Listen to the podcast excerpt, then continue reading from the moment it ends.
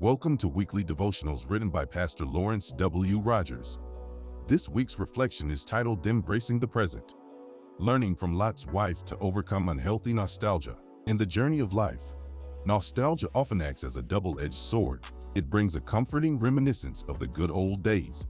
Yet, at the same time, it can tether us to a past that's long gone, making such nostalgia unhealthy.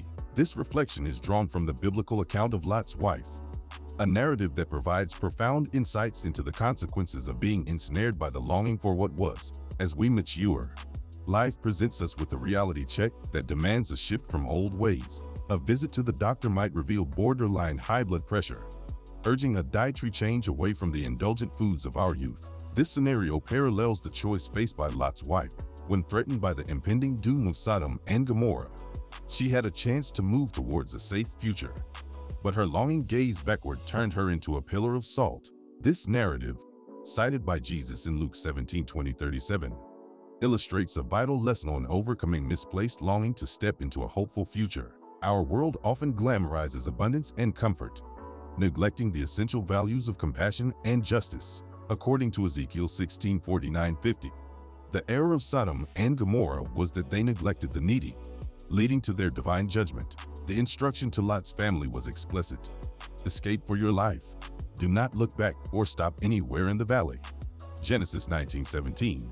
Yet, Lot's wife, entranced by the past, looked back and faced dire consequences. Nostalgia, fueled by emotional attachments and fear of the unknown, can hinder us from embracing the unfolding promises of God.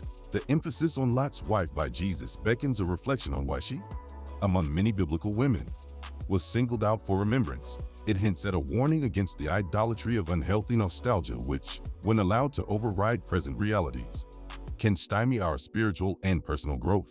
For instance, clinging to past relationships can impede the nourishment of current ones. This resonates with the religious leaders of Jesus' time, who were fixated on ancient glories, oblivious to the Messiah among them.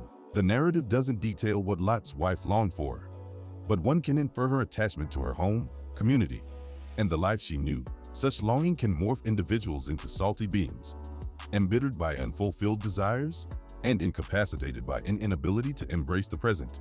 We all have moments where we yearn for the past, and these can blind us to the beauty and opportunities of the present. Our challenge is to move forward, even when it means leaving certain things behind. Ironically, while Lot's wife turned into a salt pillar, Jesus calls us the salt of the earth, urging us to preserve goodness and righteousness. However, when stuck in the past, we lose our saltiness and effectiveness in enacting positive change. Are you held captive by the past? Are you lingering where you ought to move on? It's time to hold the salt, to value the present, and anticipate the future God has for us. Let's break free from past shackles, aligning our actions and attitudes with the purpose God has for us today. In closing, we pray that God enlightens our hearts to overcome the entrapments of nostalgia enabling us to be the salt of the earth, preserving what's good and righteous, and marching forward into the promises God has for us.